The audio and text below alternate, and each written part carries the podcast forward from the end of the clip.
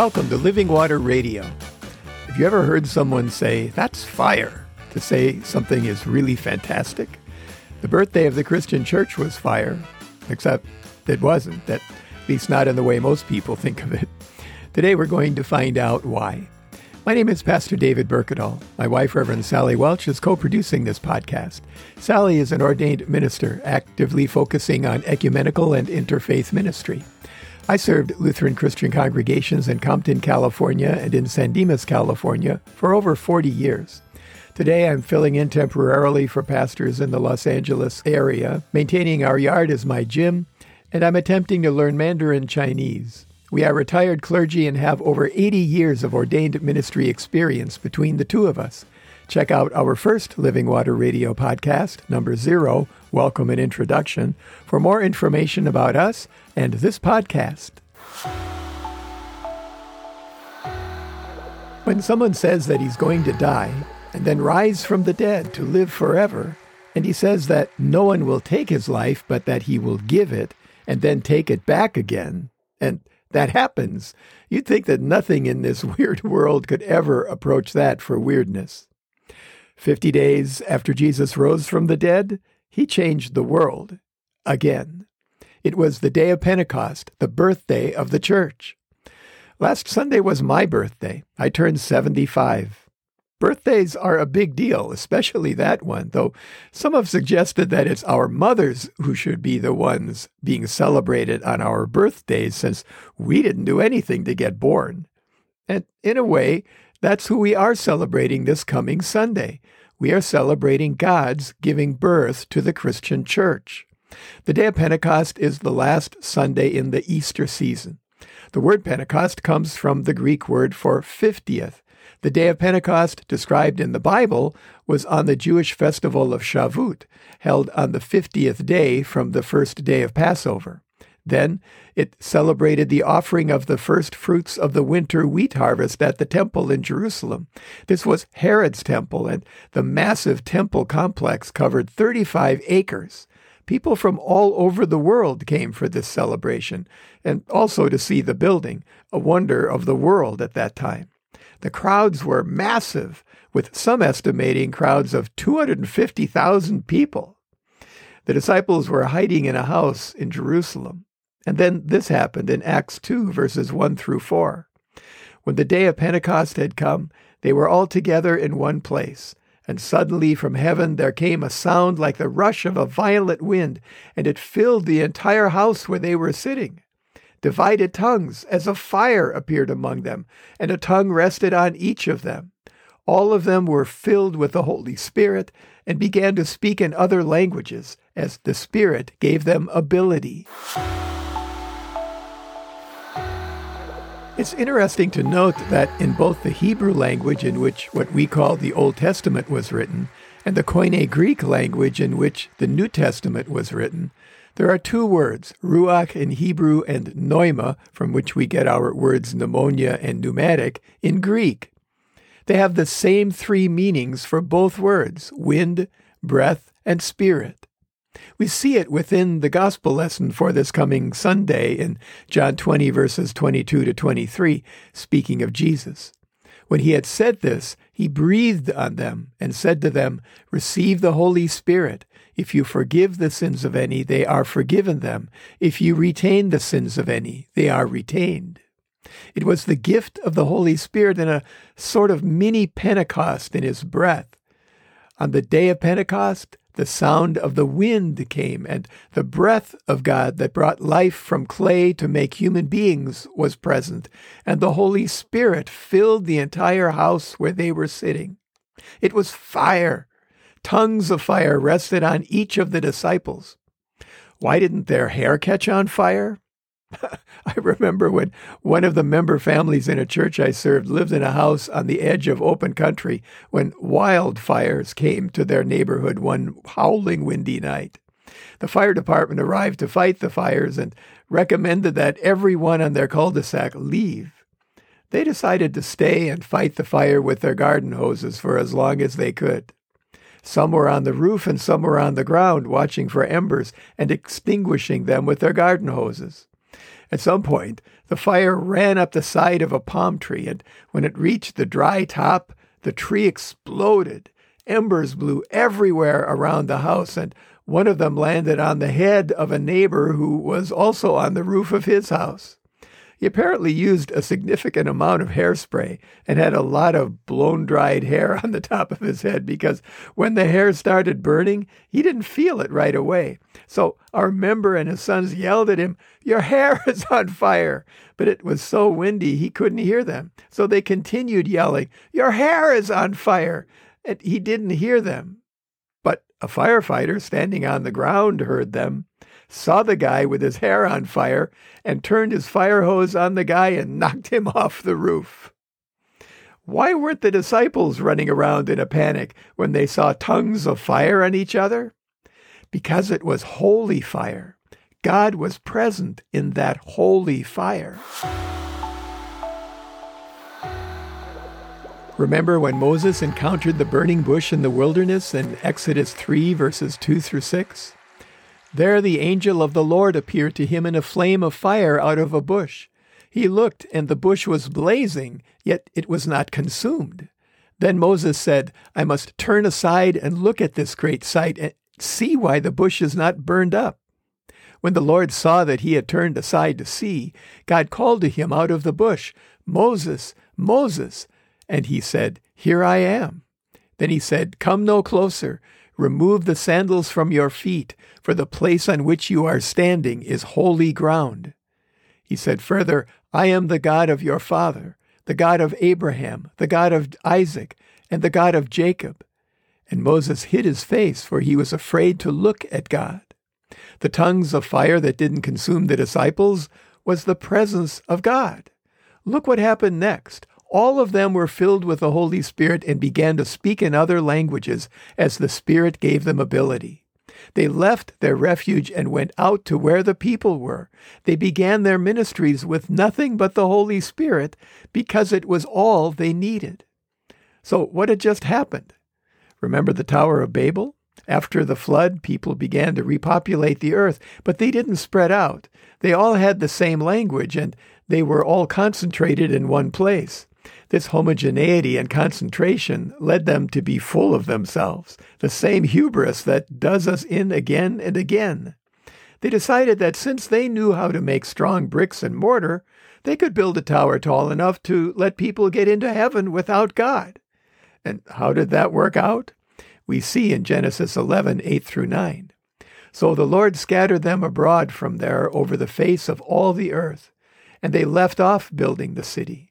Therefore it was called Babel, because there the Lord confused the language of all the earth, and from there the Lord scattered them abroad over the face of all the earth. So, what does that have to do with the day of Pentecost? That Pentecost story continues in Acts 2, verses 5 through 8. Now, there were devout Jews from every nation under heaven living in Jerusalem. And at this sound the crowd gathered and was bewildered, because each one heard them speaking in the native language of each. Amazed and astonished, they asked, Are not all these who are speaking Galileans? And how is it that we hear, each of us, in our own native language? The consequence of the attempted building of the Tower of Babel is reversed. People from all over the world come together and hear the same gospel message being proclaimed in their own language.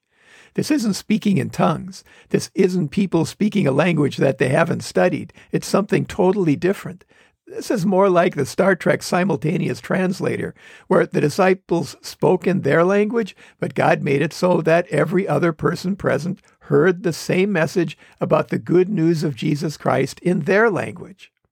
Last week, churches heard about how Christ prayed that all his faithful people might be one. We are like spokes on a wheel, with Christ as the hub of the wheel. The farther away we get from Christ, the farther we get from one another. The closer we get to Christ, the closer we get to one another, until at the center we are all one in Jesus Christ we see on this last Sunday in the Easter season another example of oneness under God's grace and by God's doing in Jesus Christ. I would guess that there are many languages spoken among the members of our churches English, Spanish, Chinese, Tagalog, Vietnamese, Korean, Armenian, Persian, Norwegian.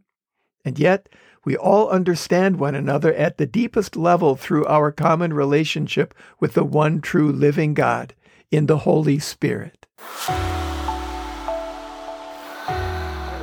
I've been trying to learn Mandarin after serving a church in Monterey Park for 10 months recently, and I want to help build bridges at a time of global tensions and to help support the growing numbers of Christians who speak Mandarin, the most spoken language in the world. But it's hard for me to not just speak, but to think in Mandarin because it's not my native language. My grandmother told me that after her family emigrated from Norway, they lived in a part of Wisconsin where there were many Norwegian people and her family spoke Norwegian at home. Eventually, she remembered, they decided that they would switch to English because they were in America now.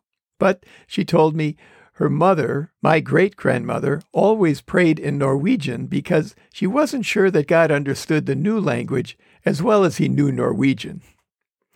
We speak many languages today because, like the first disciples, we want to reach the world with the one language that unites everybody the presence of God in the language of the Holy Spirit. Have you ever worshiped in a language you didn't understand, or at least didn't understand well? You knew what was going on, though, because even though you didn't understand a word, the same Holy Spirit speaks to us all. Our message, the message of the day of Pentecost, is that in our broken world filled with economic uncertainty, the war in Ukraine, threats of world war, rising homelessness, fear of crime, environmental calamities, gun violence, and a global pandemic, God's answer is Jesus. In a culture that is fragmented, where we often find it impossible to speak about how to resolve these issues without soon shouting at each other, God's answer is Jesus. The closer we get to Jesus, the closer we get to one another until we are all one in Jesus. How does the day of Pentecost story end? Peter speaks to the gathered crowd and shares the good news of Jesus. And this happens in Acts 2, verses 37 to 42. Now, when they heard this, they were cut to the heart and said to Peter and to the other apostles, Brothers, what should we do? Peter said to them, Repent and be baptized, every one of you, in the name of Jesus Christ, so that your sins may be forgiven, and you will receive the gift of the Holy Spirit. For the promise is for you, for your children, and for all who are far away, everyone whom the Lord our God calls to him. And he testified with many other arguments and exhorted them, saying, Save yourselves from this corrupt generation. So those who welcomed his message were baptized and that day about 3,000 persons were added. They devoted themselves to the apostles' teaching and fellowship, to the breaking of bread and the prayers. The way we number our years in the Western world is built around the coming of Jesus. We live in the year 2023 AD, Anno Domini in Latin, the year of our Lord in English, Jesus was born fully God and fully human being.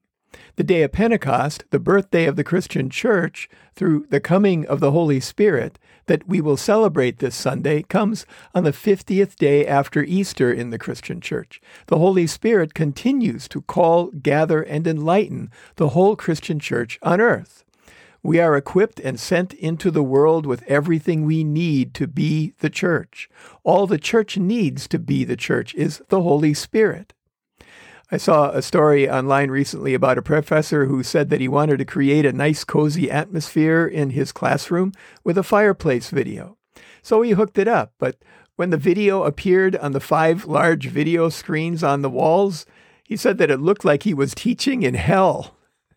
That's the destructive kind of fire. The fire of the Holy Spirit is the fire that does not consume, but instead brings life. The day of Pentecost is measured from the resurrection of Jesus, the most important day in human history.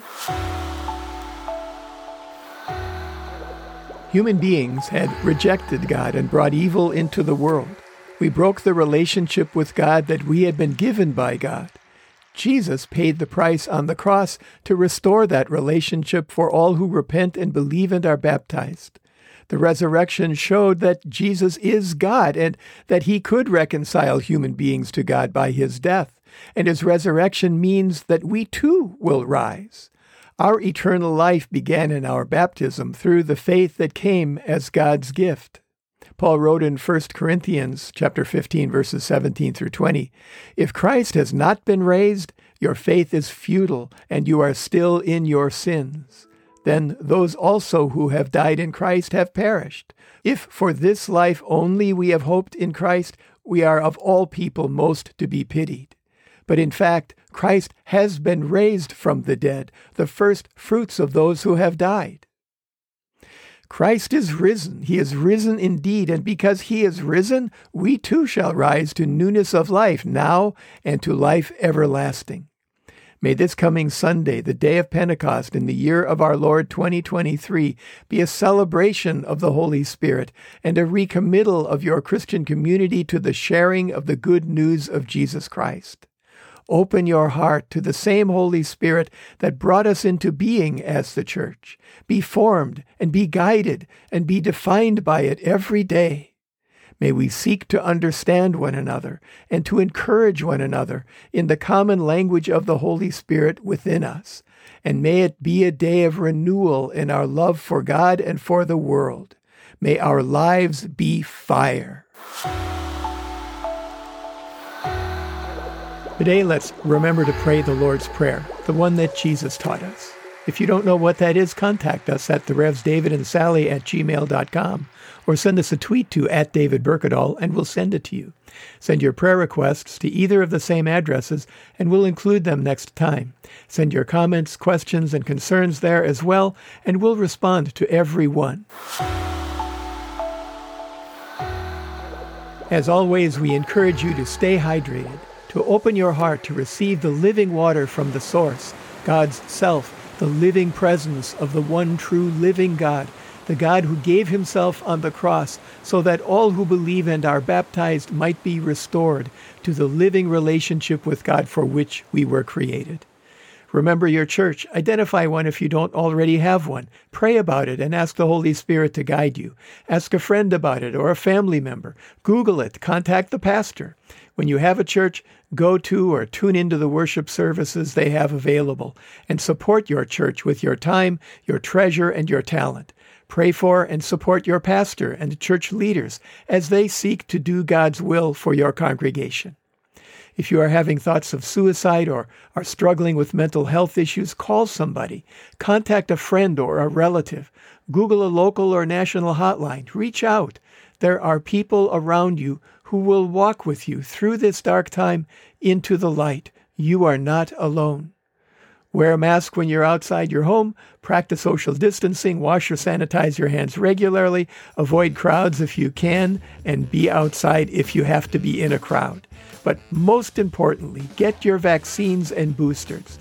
It's the one thing you can do to literally save lives and get us back on track. Be kind to everyone you come into contact with. Everyone you meet today struggles in some way. Be a helper and encourager. Thank you for listening to Living Water Radio. We are here for Christians and for the people of the Los Angeles metropolitan area who are looking for a sense of Christian community, a source of hope, and a way to thrive together as we move into the new normal. We hope you'll tune in next time and invite your friends to do the same.